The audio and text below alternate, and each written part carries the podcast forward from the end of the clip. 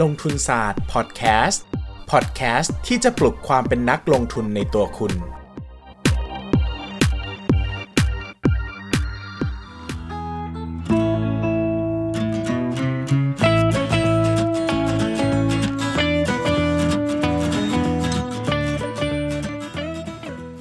สวัสดีครับ ยินดีต้อนรับเข้าสู่รายการลงทุนศาสตร์พอดแคสต์รายการที่จะชวนทุกคนมาพัฒนาความรู้ด้านการเงินและการลงทุนไปด้วยกันนะครับ วันนี้เราจะมาพูดถึงหัวข้อที่ผมคิดว่าเป็นที่สนใจนะครับ แล้วก็เป็นที่พูดถึงของหลายคนนะครับ นั่นก็คือเรื่องของเศรษฐกิจต้มกบนะครับ เศรษฐกิจต้มกบคืออะไรนะครับ วันนี้เราจะมาพูดคุยกันนะครับ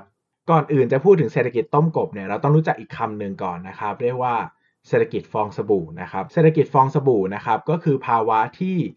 ราคาสินทรัพย์นะครับ ไม่ว่าจะเป็นสินทรัพย์ใดๆก็ตามนะครับ เช่น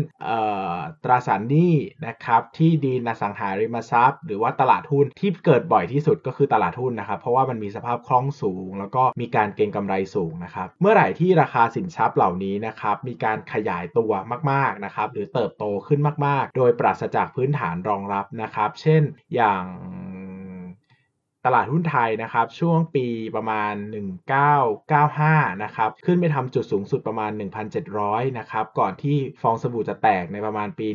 1997 นะครับก็คือช่วงประมาณปี 38 กับปี 40 นั่นแหละนะครับที่เราทุกคนน่าจะรู้จักกันในนามวิกฤตต้มยำกุ้งนะครับ คำว่าฟองสบู่เนี่ยถูกนำมาใช้ เพราะว่ามันเป็นตัวแทนของการขยายขนาด หรือการเพิ่มขนาดแบบที่ไม่มีพื้นฐานรองรับนะครับ เหมือนฟองสบู่ที่ตรงกลางก็กลวงนะครับว่างเปล่าไม่ได้มีพื้นฐานอะไรรองรับนะครับ ดังนั้นเนี่ยสภาวะเศรษฐกิจฟองสบู่เนี่ยจึงใช้นิยามสภาวะเศรษฐกิจที่ราคา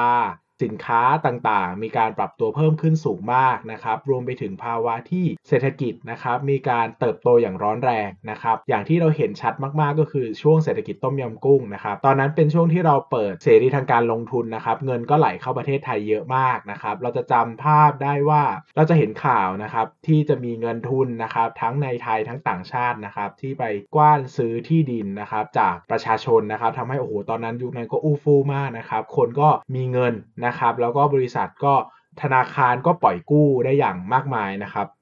อธิบายอย่างนี้นะครับ คือตอนนั้นเนี่ยดอกเบี้ยนะครับ ดอกเบี้ยในประเทศไทยเนี่ยสูงมากนะครับ ยกตัวอย่างเช่นเป็นเอ่อเป็นแบบ 10%อะไรเงี้ยนะครับ ดอกเบี้ยเงินกู้นะครับ ในขณะที่ดอกเบี้ยต่างประเทศเนี่ยมันต่ำมากนะครับ สัก 1-2%เลยอย่างเงี้ยนะครับ การที่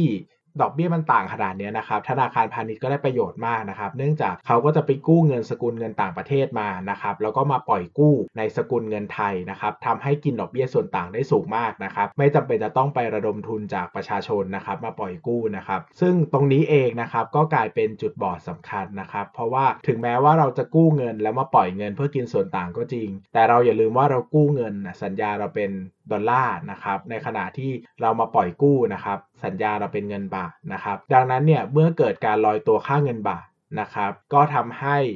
ธนาคารที่ถือสัญญาการกู้เป็นเงินดอลลาร์นะครับ ก็หลายแห่งก็ล้มละลายไปเลยนะครับ เนื่องจากแต่ก่อนนะครับ ช่วงที่ตึงค่าเงินบาทเนี่ยค่าเงินบาทไทยมีมูลค่า 25 บาทต่อ 1 ดอลลาร์นะครับเมื่อลอยตัวค่าเงินปุ๊บนะครับขึ้นไปสูงสุดประมาณ 50-60 บาทต่อดอลลาร์นะครับซึ่งเป็น ตัวเลขที่สูงมากนะครับคิดสภาพเราเคยมีหนี้อยู่ 10 ล้าน วันรุ่งขึ้นมีหนี้เป็น 20 ล้านนะครับโดยที่ทุกอย่างยังเหมือนเดิมหมดเลยนะครับเกิดจากการลอยตัวค่าเงินเพียงอย่างเดียวนะครับ ช่วงนั้นก็เป็นช่วงที่ธนาคารพาณิชย์หลายแห่งก็ล่มสลายไปเลยนะครับแล้วก็สถาบันการเงินขนาดเล็กเนี่ยล้มตายไปจำนวนมากนะครับเนื่องจากการปล่อยกู้ที่ไม่รัดกุมนะครับพอเศรษฐกิจพังไประบบนะครับก็เกิดภาวะฟองสบู่แตกอย่างที่เล่านั่นแหละนะครับตลาดหุ้นก็ลดลงมากนะครับจาก จุดสูงสุดประมาณ 1,700 นะครับ ลงมาทำจุดต่ำสุดแถวๆประมาณ 300 จุดเองนะครับ หายไปเยอะมากนะครับ ประมาณ 80%นะครับ แบบนี้นะครับเรียกว่าเศรษฐกิจ ฟองสบู่นะครับก็คือเกิดจากการขยายตัวของราคาสินทรัพย์ หรือว่าเกิดจากการขยายตัวแบบเศรษฐของเศรษฐกิจอย่างไม่มีพื้นฐานรองรับที่หนักแน่นเพียงพอนะครับวันหนึ่งเมื่อคนรู้ตัวนะครับก็แห่กันเทขายสินทรัพย์นั้นนะครับจนเกิดฟองสบู่แตกนะครับก็เกิดความพินาศนะครับหรือว่าเกิดความสูญเสียที่เกิดขึ้นนั่นเองนะครับคราวนี้เราจะกลับมาสิ่งสิ่งที่เราพูดกันนะครับก็คือเศรษฐกิจต้มกบนะครับเศรษฐกิจต้มกบคืออะไรนะครับ เศรษฐกิจต้มกบเนี่ยเขา อุปมาไว้แบบนี้นะครับว่าสมมติเราจะต้มกบสักตัวหนึ่งเนี่ยถ้าเราตั้งน้ำร้อนนะครับแล้วก็หย่อนกบลงไปเนี่ยโดดกบก็จะกระโดดหนีนะครับเพราะว่ามันร้อนไงกบก็รู้ใช่ไหมครับแต่ถ้าเราเอากบเนี่ยใส่ไปในน้ำนะครับแล้วก็ไปตั้ง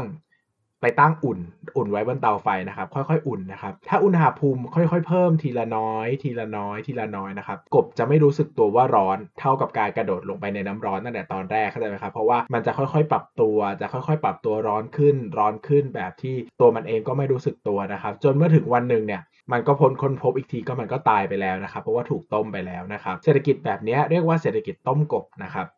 อุปมาเหมือนเศรษฐกิจที่มีการชะลอตัวลงอย่างต่อเนื่องนะครับแล้วก็มีการหดตัวคือ ไม่ได้เป็นเศรษฐกิจที่มีฟองสบู่ ไม่ได้มีการเขาเรียกว่าไม่ได้มีการขยายตัวของสินทรัพย์ หรือว่าราคาสินทรัพย์ หรือว่าไม่ได้มีการขยายตัวของเศรษฐกิจที่รุนแรงนะครับแล้วก็ไม่ได้เกิดฟองสบู่แตกนะครับเพียงแต่เป็นสภาวะเศรษฐกิจที่เติบโตอย่างช้าๆ ค่อยๆ หดตัว ค่อยๆ หดตัวลงไปเรื่อยๆนะครับจนทำให้คนที่อยู่ในสังคมเนี่ยไม่ได้รู้สึกถึงความเปลี่ยนแปลงว่าโหเศรษฐกิจมันเคยดีมากนะแล้วมันแย่มากนะครับ ไม่เหมือนกับฟองสบู่นะฟองสบู่ถ้าเทียบเป็นตลาดหุ้นก็จากพันเเหลือ 300นะครับภายในเวลาปี 2 ปีเองมันชัดเจนมากนะครับ แต่ถ้าเป็นต้มกบเนี่ยจะเปลี่ยนจากพันเเหลือพันห้าเหลือพันสามเหลือพันหนึ่งเหลือเก้าร้อยคือค่อยๆ ลดไปเรื่อยๆ อย่างช้าๆ อย่างช้าๆ อย่างช้าๆ นะครับ ก็เป็นเศรษฐกิจต้มกบนั่นเองนะครับ ก็เกิดจากภาวะที่เศรษฐกิจมีการชะลอตัวอย่างต่อเนื่องและยาวนานนะครับ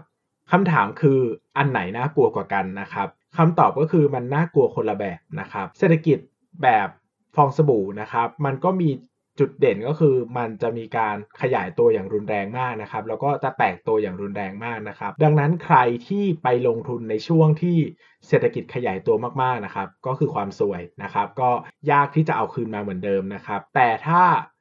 แตกแล้วเริ่มต้นใหม่นะครับช่วงสมมติใครไม่ได้ลงทุนในช่วงนั้น หรือใครมีเงินเก็บออมนะครับได้มาลงทุนในช่วงที่ฟองสบู่แตกไปแล้วเนี่ยก็จะกลายเป็นโอ้โหมีโอกาสที่จะเติบโตเป็นมหาเศรษฐีได้เลยนะครับซึ่งลักษณะสำคัญก็คือเป็นเรื่องของโมเมนตัมนะครับถ้า มันหดตัวอย่างถ้าตลาดหุ้นตกลงอย่างรุนแรงเนี่ยก็มีโอกาสที่จะดีดตัวขึ้นอย่างรุนแรงด้วยนะครับเป็นเหมือนแรงแบบ reaction เท่ากับ reaction นะครับดังนั้นถ้าวันที่มันตกมันตกแรง วันที่มันขึ้นมันก็มีโอกาสจะขึ้นได้แรงด้วยนะครับเหมือนอย่างตลาดหุ้น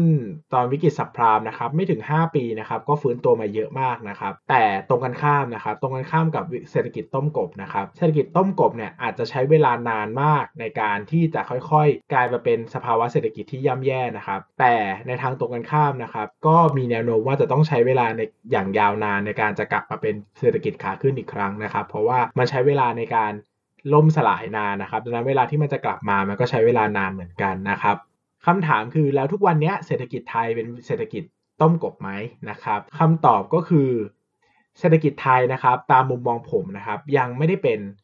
คืออาจจะเรียกได้ว่ามีลักษณะที่คล้ายคลึงก็ได้ แต่เศรษฐกิจไทยก็ไม่ได้ถึงขั้นย่ำแย่นะครับขนาดนั้นนะครับใช้คำว่าขนาดนั้นเพราะว่าจริง ๆ แล้ว GDP ของไทยนะครับยังมีการเติบโตแบบอ่อนๆนะครับก็คือเติบโตนั่นแหละ แต่เติบโตลดลงนะครับก็คือมันชะลอตัวนะครับคือถ้าหดตัวเนี่ยแปลว่า คือไม่เติบโตเลยนะครับ แต่ถ้าชะลอตัวหมายถึงว่าเติบโต แต่อัตราการเติบโตเนี่ยน้อยกว่าปีก่อนหน้านะครับ ซึ่งปัจจุบันเนี่ยประเทศไทยเป็นแบบนั้นนะครับ ปัจจุบันประเทศไทยเนี่ยคาดหวังการเติบโตเติบโตของ GDP ประมาณ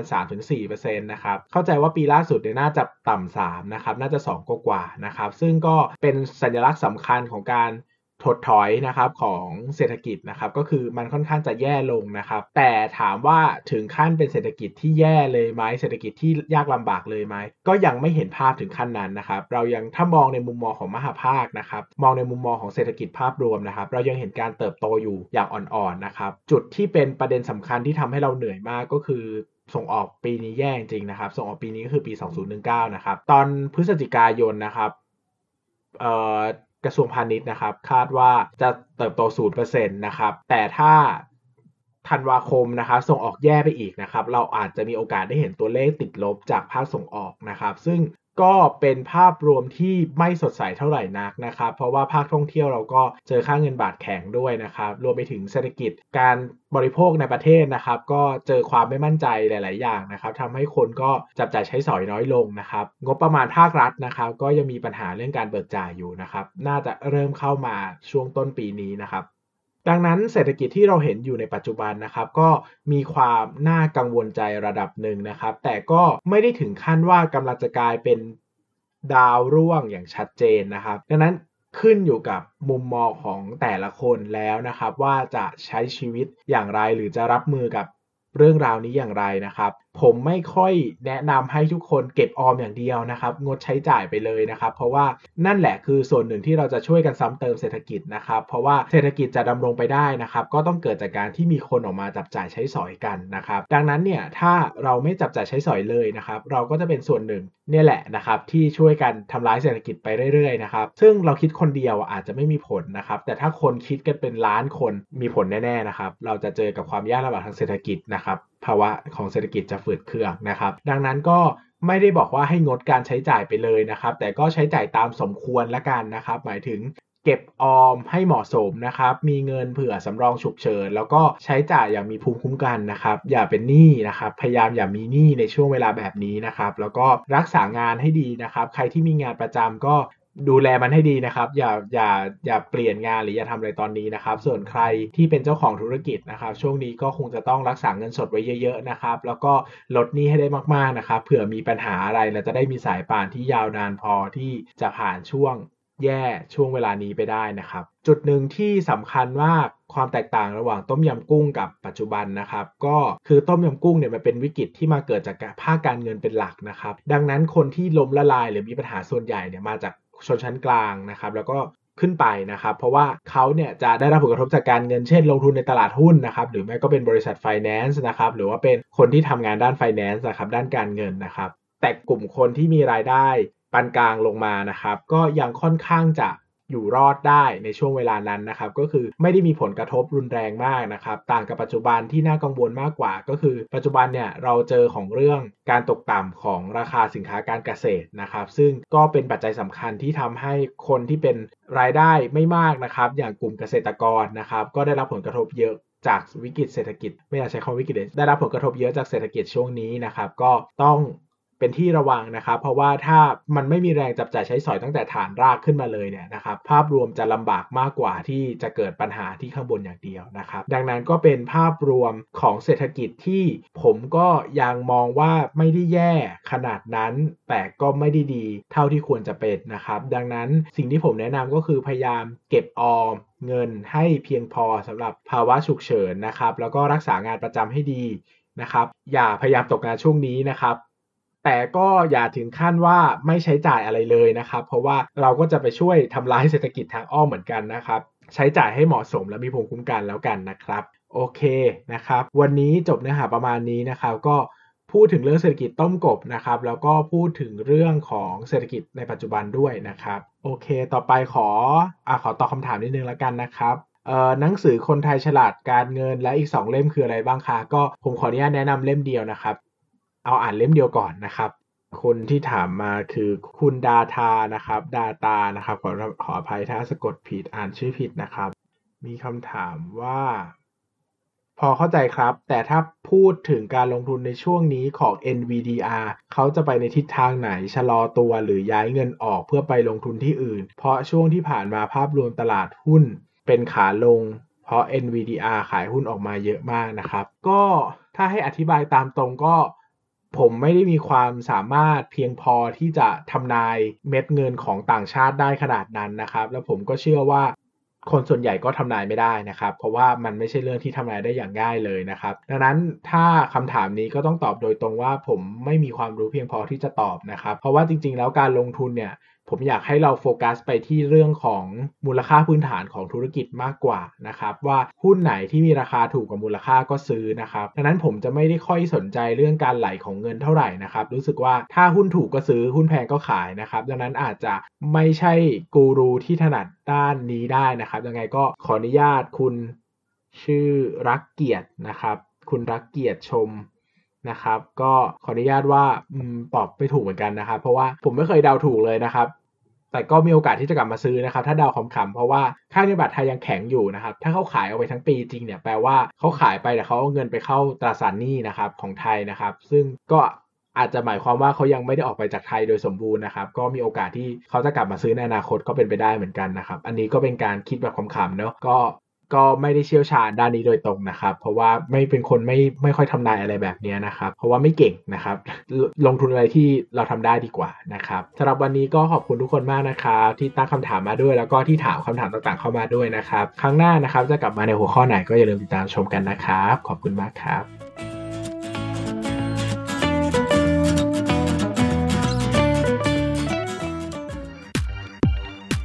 อย่าลืมกดติดตามลงทุนศาสตร์ในช่องทางพอดแคสต์เพลเยอร์ที่คุณใช้